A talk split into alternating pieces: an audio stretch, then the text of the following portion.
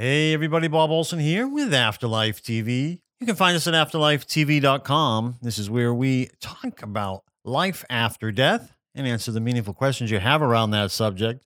This summer, we've been doing a lot of bite sized episodes. The bite sized episodes are shorter, and we typically will play a story, maybe play somebody asking a question, and then comment on that story. A lot of of you have been uh, loving the bite sized format.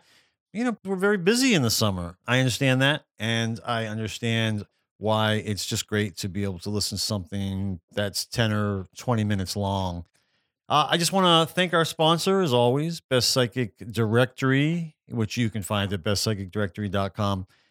This is my site, and we have now over 900 psychics and mediums and animal communicators and energy healers and tarot readers, uh, all sorts of versions of psychics and mediums. Psychics being people who can read your energy, maybe tell you a little bit about your future, maybe help you work through an issue that you're dealing with, overcome an obstacle, help you choose a direction, uh, make sure that it, it's just confirmation of what you're feeling, anyways. Or mediums who communicate with people in spirit you may not believe in it. There's plenty of us who do. I did a 15 year investigation of it. Really, that never really stopped. I'm now into over 18 years of investigation of it.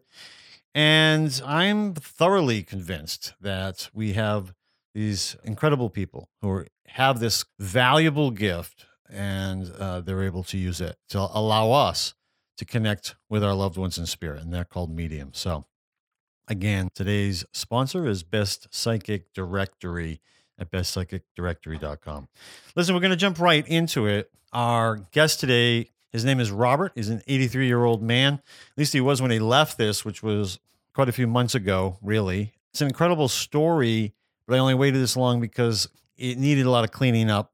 Not his fault, just the audio that came through uh, you'll even notice it's uh, a little weird at times, sounds a little spooky. Just the way the audio comes through sometimes sounds a little bit like they're underwater or something every once in a while. I cleaned it up as best I could. I think we can understand him really well. I'll let you listen to it. Here we go. My name is Robert, and I have an out of body or near death experience or type experience to relate to you. I wasn't clinically in a near death condition. In other words, yeah, I wasn't ill or hadn't even taken any medication or anything like that. But I had the same identical experience that uh, people have had all over the world, the tunnel and all that stuff. Incidentally, I had I had not heard about the tunnel, the light, and all that kind of stuff prior to that, so I didn't have that subconsciously influencing me in this experience. Anyway, I'm 83 right now, but uh, this would be over 40 years ago. Our young, our oldest son was was just a baby, and on early hours of the morning, I heard him crying. Normally, of course, the mother will wake up. You know, she has a built-in sensor, I think. But in this case, uh, my wife didn't wake up. I did. Anyhow, I got up, got him settled down in his room, and then I came back, started to go to sleep again. I had work the next morning. So as I was falling asleep and I was laying on my left side, as I recall, I suddenly had the strangest sensation I've ever experienced in my life. Uh, never had it before or since this incident. It was like a tingling sensation from top of my head, tip of my toe. You know, I was kind of wondering what the heck's going on. Uh, it was so strange. And then, uh, then I began to feel my. It's hard to explain it if, if it's never you never experienced this. But I began to feel my consciousness, whatever that is. Science is not can't quite explain what consciousness is, but my consciousness began to drift away, for the want of a better word, from my body. I could feel it, the separation, a separation taking place. And now I really began to get a little scared. You know, I thought, my God, I must be dying. Yet I felt okay. I didn't feel bad or ill or anything like that. Next thing I know, I'm in a tunnel. It felt like a tunnel, just black, dark, and but I was traveling. I mean, the sensation was as if I were physically traveling at a high rate of speed through this tunnel. And then uh, suddenly there's a tremendously bright light, and and I heard this most incredible music. I, I, I can't recapture it. I mean, I can't tell you if it was orchestral or choral or a combination. All I can say it was literally out of this world. And then I saw a figure in the light, or the outline of a figure. As I got closer, he had he was dressed in biblical attire, like long hair and a robe, sandals. Uh, we, we, and for some reason, I don't know, I wasn't surprised. I don't know, as if I knew him, but yet I didn't know him. But um, it didn't occur to me it might be Jesus for some reason. I you would think that kind of description would. Was thinking, oh, this must be Jesus, but it, it, that thought never occurred to me. I, I somehow knew it wasn't Jesus. Anyway, we engaged in conversation, and as we were speaking, I'm looking around and I'm thinking, my God, it's the people of Earth. So somehow I knew I wasn't, at least physically, I wasn't on Earth anymore. Wherever I was, it wasn't Earth. So I was looking back and thinking about the people on Earth. I thought, my God, if, if the people, you know, could see this, could experience what I'm experiencing right now, all the bad stuff's going on in the water would stop immediately. So somehow I knew that if they know what I know now, obviously it's not good to be doing bad stuff. Sounds a funny way to say it.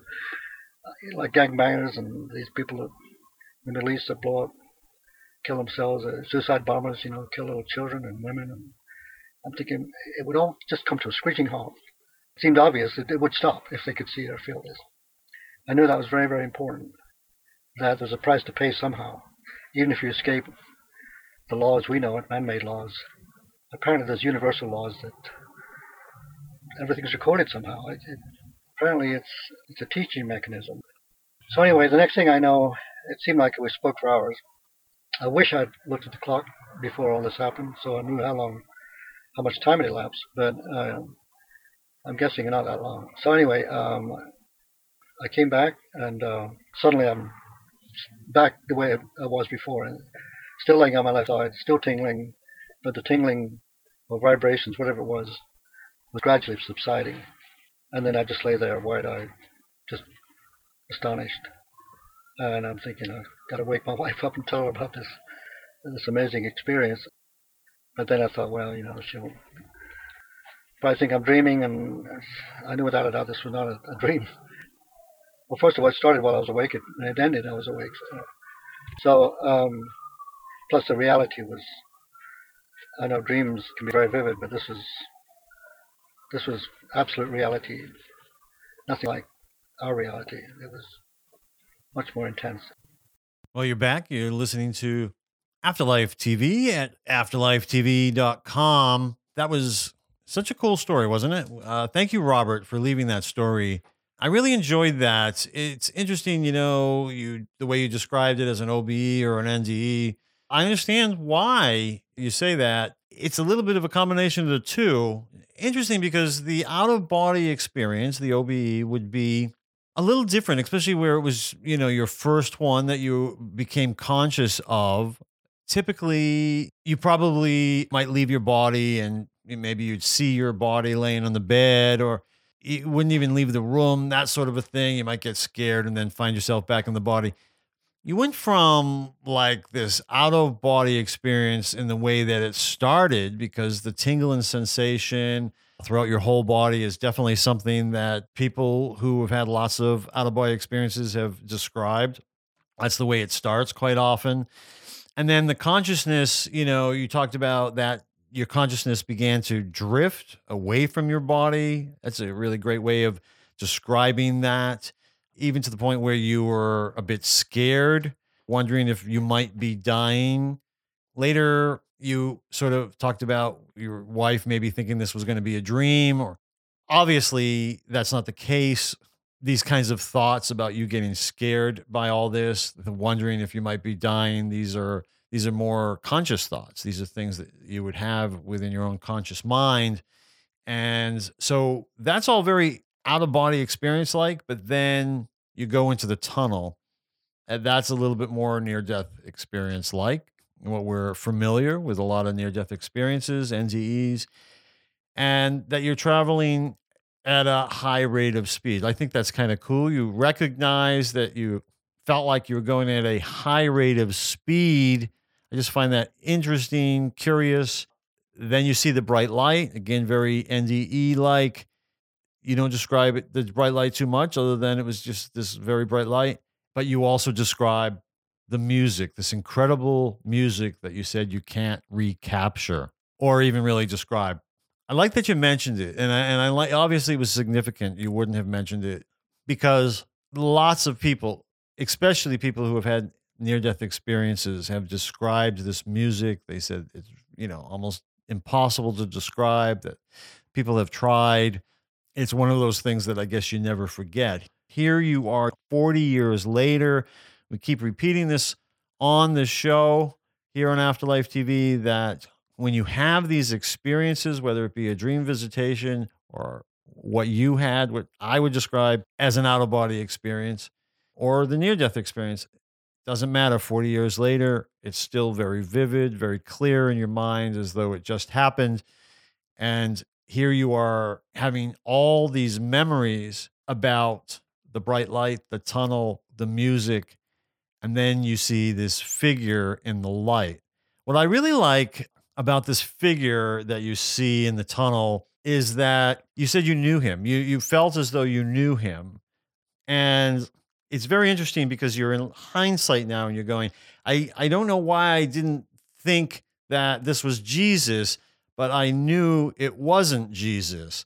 But your mind's now engaged and going, the appearance of this person, of this being, reminded you of a religious figure that you would have probably thought was Jesus if you were not having this sort of experience where everything is a knowing, but your mental processes are not working in the same way if they're working at all.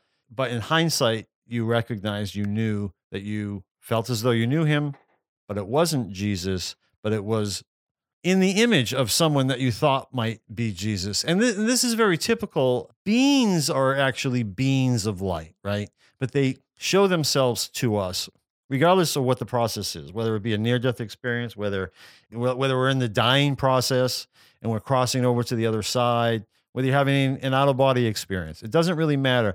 Beings, whether they be our loved ones in spirit, our spirit guides, some kind of spiritual masters of some sort, whatever it may be, they show themselves to us in all sorts of different ways, but many times they will appear in such a way that it that we're not fearful of them, that they make us feel comfortable and not scared. And as a result, for many people, they will appear as a religious figure. So, in other words, many people will see.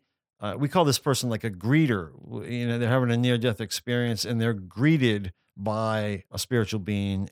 And many times it will be a religious figure, but it, it's always of the religion that that person followed. So I, you know, it's to me, it's always very interesting and very clear in the message that we can learn from this is that not once have I heard of someone saying, you know, I belong, you know, I was this religion, but I saw a figure that is more prominent in this other religion. You know, it's it's always the figure that they see is related to their religion. Anyways, uh, little digression there, but I, I find it interesting. Then you get into this whole really interesting dialogue about things that you see, things that you experience and know there. And you're recognizing that if people on earth could see this, all the bad stuff would stop immediately, right? That is an interesting thought. And and and obviously, Robert, why you brought it up. One being that you recognize you were saying if people on earth and and so now you're already referring to yourself as though you're not. You know, you're in some other place. You're uh, in some other dimension, and then you're relating to boy. If they could see what I am seeing, if they knew what I knew right at this moment, all the bad stuff would stop. Really interesting thought, and I and I love that. But then you sort of go forward with it, and you're recognizing maybe the reason why things are the way they are but also that you said everything is recorded somehow. And and we typically people in this field would call that the Akashic records. Everything is recorded. And we'll just say because we we do this so that our human minds can kind of understand it, everything is recorded in this one place that we call the Akashic records so that it's a teaching mechanism. Who's it a teaching mechanism for? Well, other spiritual beings, surely, including ourselves as spiritual beings. Our soul, what I would call our soul, it allows us to retrieve the memories of the lifetime, the human or even inhuman, if if if that would be the experience, but any lifetime experience that we would have as a physical being, not a spiritual being, it would be stored in these Akashic records so we could always retrieve that and learn and grow from it. So much we can gain from your experience, Robert. I'm so glad that you shared it with us. And I'm sorry it took so long for us to to share it with everybody else. Uh, but I'm glad that uh, I was able to clean up the the issues that we had with the audio recording, and it was really well worth it. I, I appreciate it. I appreciate you, Robert, and I hope everybody enjoyed that. So that's it for today's Afterlife TV episode. I want to thank everybody who has been leaving reviews for both of my books Answers About the Afterlife. Surely, if you're a fan of this show or if you've just found us, you would be interested in that book, Answers About the Afterlife by Bob Olson, or my newest book, which is The Magic Mala, which is a fictional story that teaches a lot of the things that I learned while investigating the afterlife, but the things that I learned about life. Some of our most recent reviews on The Magic Mala, uh, subtitle A Story That Changes Lives. Uh, I'll just thank the people who left them Betty Couch, Jennifer Sanders, Diane, Nancy Crum, uh, a couple Amazon customers here, Michelle, Michelle Ramsey, uh, Judy, Austin Mom, Austin Mom, and Bean. Uh, I want to thank all of you for leaving these reviews to say all of my friends love this book as I did. Great story, spellbinding, a must read. The ending was awesome. I absolutely loved it. It appeared at a time that I so needed it and is now enhancing my spiritual practices. All of you, thank you very much. I appreciate it. Uh, I appreciate all of you I, for all your comments. Please leave them in all the normal places on social media on afterlifetv.com. Until next time, have a great week. Bye now.